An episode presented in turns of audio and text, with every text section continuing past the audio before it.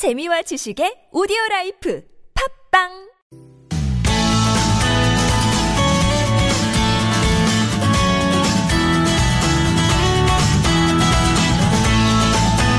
속으로 황원찬입니다. 목요일 이 부 시작해보겠습니다. 오늘 가정경제상담이 있다고 예고를 해드렸죠. 서울금융복지상담센터 최진건 상담위원 나오셨어요. 어서 오십시오. 안녕하세요. 안녕하십니까. 자, 샵 공구오일 번 문자 이용하실 때요. 짧은 문자 오십 원, 긴 문자 백 원 듭니다. 전화 공이 칠칠육 구오구오 번 전화도 열려 있고요. 카카오톡 플러스 친구 티비에스 라디오와 친구 맺기 하시면 무료로 참여하실 수도 있습니다. 또 편리한 방법으로 많이 상담 시청해 주시기 바랍니다.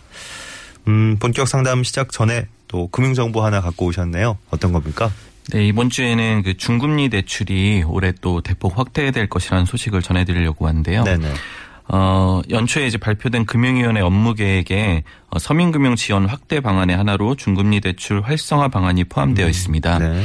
어, 이에 따라서 서민금융 활성화를 위해서 이제 신용등급 사 등급 이하의 중저신용자를 위해서 어, 연 이자율 십 퍼센트 안팎의 어, 중금리 대출 시장이 어, 올해 삼조 원 이상으로 대폭 늘어날 전망입니다. 오, 예. 어, 규모만 늘어나는 것이 아니고요. 음. 중금리 대출 취급 금융회사도 농협 등 상호 금융회사 그리고 인터넷 전문 은행으로 확대될 예정입니다. 음, 그렇군요. 예. 어, 지난해부터 이제 중금리 대출 시장이 확대될 것으로 전망이 되었는데요.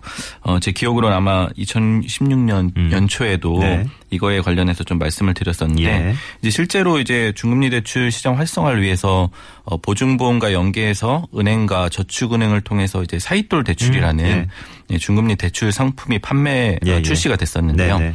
어, 지난해 말까지 은행에서 약 이천오백억 그리고 저축은행에서 약 천이백억 그래서 총 삼천칠백억 정도의 사잇돌 대출이 오. 이제 지원이 됐었습니다. 예. 금융위는 올해 이제 사잇돌 대출 공급 규모를 지난해보다 또 대폭 늘려서 이조 원 규모로 음. 공급할 예정입니다. 예. 그리고 이제 인터넷 전문은행 네. 드디어 이제 상반기 안에 이제 문을 열고 본격적으로 이제 중금리 대출 시장에 뛰어들 것으로 보이는데요. 예.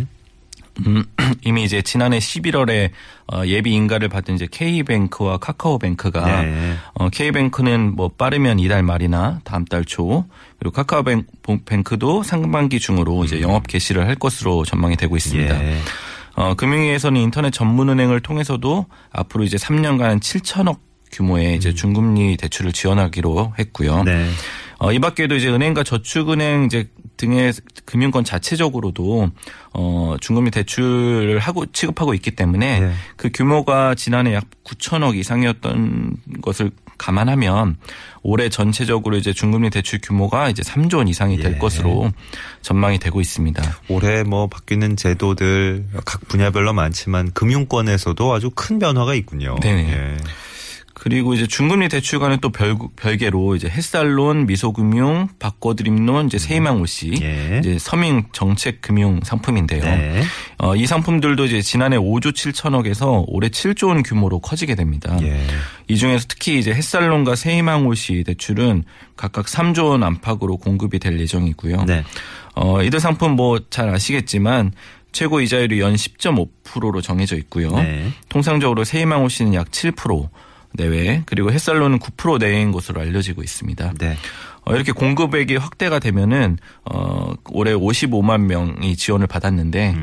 약 십이만 명이 늘어나 육십칠만 명 정도가 이제 서민금융 확대 혜택을 받을 수 있을 것으로 네. 전망이 되고 있습니다. 뭐 모든 제도의 장점과 단점이 동시에 있는 법이지만. 네. 이게 뭐, 아, 이렇게 만약 늘어나면 어떡하냐, 안 좋게 보이는 시선도 있는 게 분명합니다. 하지만 어쨌거나 그 금융권에서 보기에는 어, 대출 필요한 사람이 제일 금융권 갔다가 안 되면 무조건 이제 뭐 대부업체 쪽으로 바로 빠지고 이런 경우가 그동안 부지기수였기 그렇죠. 때문에 네. 좀 완충지대가 필요한 건 사실이에요. 그렇죠? 네. 네. 어, 말씀해 주신 것처럼 이제 이 부정적인 요인도 분명히 있는데 그래서 또 항상 강조해서 말씀을 드리지만 대출을 받기 전에 사실 우선 꼭 필요한 것인지 그리고 현재 우리 재정 상황, 가정의 재정 상황으로 상환이 가능한 수준인지를 음, 먼저 꼭 확인을 예, 하시는 예. 게 필요하고요. 네. 어, 대출 상품의 경우에는 나의 지금 현재 상황에서 금리와 상환 조건 등에서 가장 유리한 상품이 무엇인지 음. 그것을 좀 파악하고 접근을 하는 그렇죠, 것이 중요한데요. 그렇죠. 현재 좀 나의 신용 등급이 낮거나 소득이 높지 않다면 서민금융상품이나 중금리 대출 상품 등이 어떤 것들이 있는지 예. 이런 것들을 평소에 좀 잘 알아두시면 좋을 것 같습니다. 예. 자, 오늘 가정경제 상담이 있습니다. 이오공칠 번님 카드사, 은행, 보험사의 부채 총액이 오천오백만 원 정도입니다. 이 중에 카드사의 빚은 연체한 지 오십오 일 정도 됐고 한 카드사에선 지급 명령까지 받았습니다. 개인 워크아웃을 신청하려면 앞으로 한 달은 더 있어야 되는데 이 지급 명령에 대한 이의 신청을 이 주 안에 하지 않으면 확정되고 곧바로 강제 집행 절차에 착수한다고 합니다. 워크아웃 기간까지 시간을 좀 벌기 위해서 이의 신청을 하는 게 나을까요? 괜히 이의제기했다가 채권사의 미움을 사서 워크아웃 부동의에 빌미가 되는 건 아닌지 그런 걱정도 됩니다 하셨어요. 네, 지금 현재 상황이 이제 워크아웃을 신청하려면 구십 일 이상을 연체해야 되는데 그 기간 동안에 채권사로부터 이제 지급 명령 신청을 받은 그런 상황이라고 생각이 되는데요. 예. 어, 이제 워크아웃을 신청하게 되면 압류가 금지되기 때문에 문제가 없지만 워크아웃 신청 전에 혹시 압류가 된 건이 있다고 하면 자동적으로 중지가 되지가 않습니다. 네. 그래서 채권사의 협조를 구해야 압류를 풀 수가 있기 때문에 이런 좀 어려움이 있습니다. 그래서 최대한 이제 워크아웃 전에 압류가 되지 않도록 하는 것이 좋은데요. 이제 일반적인 경우라면 사실 워크아웃 전에 압류 절차가 진행되는 것이 그렇게 흔하지는 않습니다. 예. 아무래도 압류라는 것이 진행되기 위해서는 채권사가 밟아야 하는 절차들이 있기 때문에 그 절차들이 구십 일 이내에 모두 끝내야 하기 때문인데요. 네.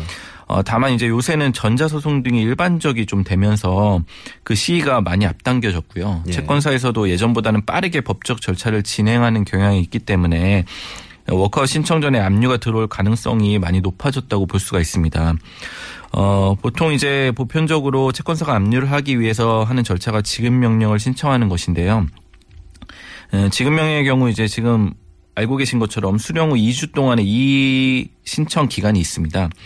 만약 이의제기가 없이 이 주가 지나면 확정이 되고 어, 그러면 이제 채권사가 언제든지 채무자의 재산에 대해 압류할 수 있는 권한이 생기게 되는데요. 예. 어, 워크아웃 신청 전까지 지금 시간이 한 달 정도 남았다고 하셨는데 음. 아마 이제 지급 명령 확정 시기는 그 전일 것 같거든요. 그렇기 때문에 이럴 경우에는 이의제기 신청을 하는 것도 이제 시간을 버는 방법이 될 수가 있습니다. 네. 어, 이의제기를 하게 되면 이제 본 재판으로 넘어가게 되는데요. 예. 이의제기를 하는 방법은 사실 복잡한 절차가 아니기 때문에 어, 법원에 방문해서 혼자서도 충분히 어, 할 수 있는 절차라고 좀 볼 수가 있을 것 같습니다. 네네. 그래요. 음, 이오공칠 번님, 저 괜히 이의제기했다가 워크아웃에 부동의하면 어떡하냐 뭐 이런 걱정도 하셨는데 여기에 대해서는 음, 일단 그런 걱정하실 수 있는데 어, 사실 이제 채권사의 부동의에 대해서는 어떤 일정한 기준이 없이 채권사마다 다르기 때문에 이의제기가 부동의에 미치는 영향에 대해서 정확하게 좀 말씀드리긴 어렵습니다. 다만 이제 경험적인 사례로 보면 이의제기를 했다고 해서 부동의를 했던 사례는 네. 지금까지 거의 없었고요. 네네. 어, 지금 채무가 지급 명령을 신청한 카드사만 있는 게 아니라 지금 여러 곳에 있다고 하셨거든요. 예. 그래서 어, 혹시 이의제기를 해서 그 채권사가 부동의를 하더라도 음. 그 채권사의 부채 금액이 총 부채의 오십 퍼센트를 넘지 않는다면 예. 다른 채권사들에서 동의를 한다면 워크아웃 승인이 나기 때문에 음. 크게 걱정하실 상황은 아니라고 좀 예. 말씀드리고 싶습니다. 네네. 육육이구 번님은요. 사십 대 외벌이 직장인이고 중학생 자녀가 있습니다. 현재 소득이 월 삼백오십만 원 정도 되는데 매달 고정 지출이 아파트 담보대출 오십만 원, 자녀 교육비 구십만 원, 보험료 삼십만 원, 어, 기타 생활비가 백이십만 원 정도. 여기에 가끔 경조사나 병원비 나가면 남는 돈이 거의 없는데요. 노후 준비도 걱정이 되고 어떻게 관리하는 게 좋을지 물어보셨어요. 네, 지금 사십 대 외벌이 가장이고 소득이 삼백오십만 원, 그리고 고정지출이 지금 담보대출 오십, 자녀 교육비 구십, 보험료 삼십, 이렇게 백칠십만 원이 어, 지금 나가는 상황이고, 어, 생활비를 이제 변동지출이라고 볼 수 있는데, 이제 변동지출이 백이십만 원 정도 발생하셨, 발생한다고 하셨는데요. 이렇게 좀 계산을 해보면 매월 약 육십만 원 정도가 남아야 되는데, 지금 남는 돈이 거의 없다고 하신 것으로 보면은 좀 지출 관리가 잘 이루어지지 않고 있다고 생각이 듭니다. 네. 음, 제 생각으로는 둘 중에 하나라고 생각이 되는데요. 이제 내가 파악하고 있는 지출보다 실제로는 훨씬 더 많이 생활비를 쓰고 음, 있거나 예. 지금 백이십만 원이라고 하셨지만 예. 실제로는 더 많이 쓰고 있거나 음. 아니면 생활비는 잘 쓰고 있는데 어, 비정기적으로 발생하는 지출이 음. 이제 규모가 매우 큰 경우도 예. 있을 수 있거든요. 네네. 이게 사실 푼돈의 생활비는 잘 아껴 쓰고 관리를 하면서 이제 큰 돈이 들어가는 비정기적 지출은 상대적으로 좀 계획 없이 쓰는 경우가 많이 있습니다. 네. 그래서 이런 비정기적인 그런 고, 어, 지출도 예산을 짜고 지출하는 습관을 들이는 것이 좋다는 거 먼저 네. 말씀을 드리고요. 네. 다시 이제 돌아가서 지출 항목을 좀 살펴보면 음. 이제 가장 눈에 띄는 것이 이제 자녀 교육비인데요. 구십만 원. 네. 지금 중학생 자녀라고 했는데 아마 사교육비라고 생각이 되는데 음, 교육비 문제는 참 이게 우리나라 가계를 힘들게 하는 큰 요인 중에 하나이고 그렇다고 좀 쉽게 줄이기도 매우 어려운 부분이기도 하는데요. 어, 하지만 저 이제 제가 이렇게 상담을 진행하다 이런 경우를 보면 예. 이런 분들에게 좀 힘들겠지만 교육비를 좀 줄여보자고 말씀을 드립니다. 아, 그래요? 어, 이게 아무리 좀 생활비를 아껴 쓰고 음, 그렇게 한다고 해도 사실 교육비 좀 줄이는 것이 훨씬 더 효과적일 수 있거든요. 왜냐하면 이제 고정 지출을 줄이는 것이 정말 눈에 보이는 지출 관리를 가장 크게 개선할 네. 수 있는 요인이기 때문에 우리나라 부모님들의 또 교육열이 그렇죠. 전 세계적으로도 엄청난데, 네. 음, 뭐, 네. 아무튼 이게 저.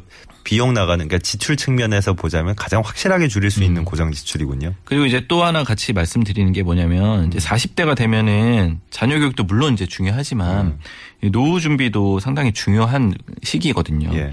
이 현재 노후 관련 저축이 거의 없는 상황으로 보이거든요. 음. 지금 지출 내역을 보면. 네. 어, 근데 사십 대를 이렇게 보내고 나면은 은퇴 시점이 다 돼서 노후 준비를 시작하기에는 사실 너무 늦습니다. 그래서 결국 이제 자녀를 위한 길이 무엇이냐를 봤을 때 이 부모의 노후 준비를 어느 정도 하는 것도 결국 자녀를 위한 길이거든요. 그래서 어, 이런 측면에서 살펴본다면 자녀 교육과 노후 준비의 균형을 어느 정도 잡는 것이 필요하다고 생각이 듭니다. 아, 이게 저... 우리 위원님은 굉장히 또 합리적인 기준으로 음. 얘기를 해 주시는데 이게 또 어, 부모 자녀 사이에 선뜻 이게 실천이 안 될 가능성도 있어요. 네, 그렇죠. 하지만 네. 한번 이렇게 저 어, 오늘 조언을 해 주신 대로 요 저 고정 항목 지출 항목들을 쫙 한번 비교해 보시면 저도 아마 이쪽에서 제일 확실히 줄일 수 있지 않을까 네. 그런 느낌이 드네요. 네. 어, 그래서 이제 결론적으로 정확하게 이제 수치를 말씀드리긴 어렵지만 고정지출에서 자녀 교육비를 좀 줄이고 변동지출에서 생활비를 좀 줄인다면 이제 백만 원 이상의 여유자금을 좀 확보할 수가 있게 되는데요. 네. 어, 뭐 관리하는 방법은 고정지출은 이제 자동이체로 예. 변동지출은 생활비 통장으로 분리해서 사용하면 네. 이제 딱 여유자금만 이제 남게 되고요. 예, 예.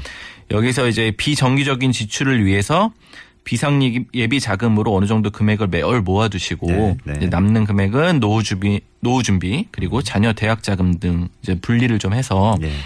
어, 각각 이제 그 저축 가능 기간에 맞는 상품으로 좀 구성하시면 될 것 같습니다. 아, 금융상품도 그냥 뭐 은행에 통장 몇 개 놔두기 이게 아니군요. 그렇죠. 한 뭐 서너 개 이상은 이런 식으로 목적에 맞게 네네. 다 따로 운영을 해야 되는 거군요. 그렇죠. 어. 그래서 예를 들어서 지금 백만 원 정도 여유 자금이 확보가 된다면 네, 네. 뭐 한 사십만 원은 비상 예비 자금, 네. 그리고 삼십만 원은 노후 준비, 삼십만 원은 어떤 목적 자금, 뭐 자녀 대학 등록금 등에 예, 예. 그렇게 좀 구분을 하셔서 음.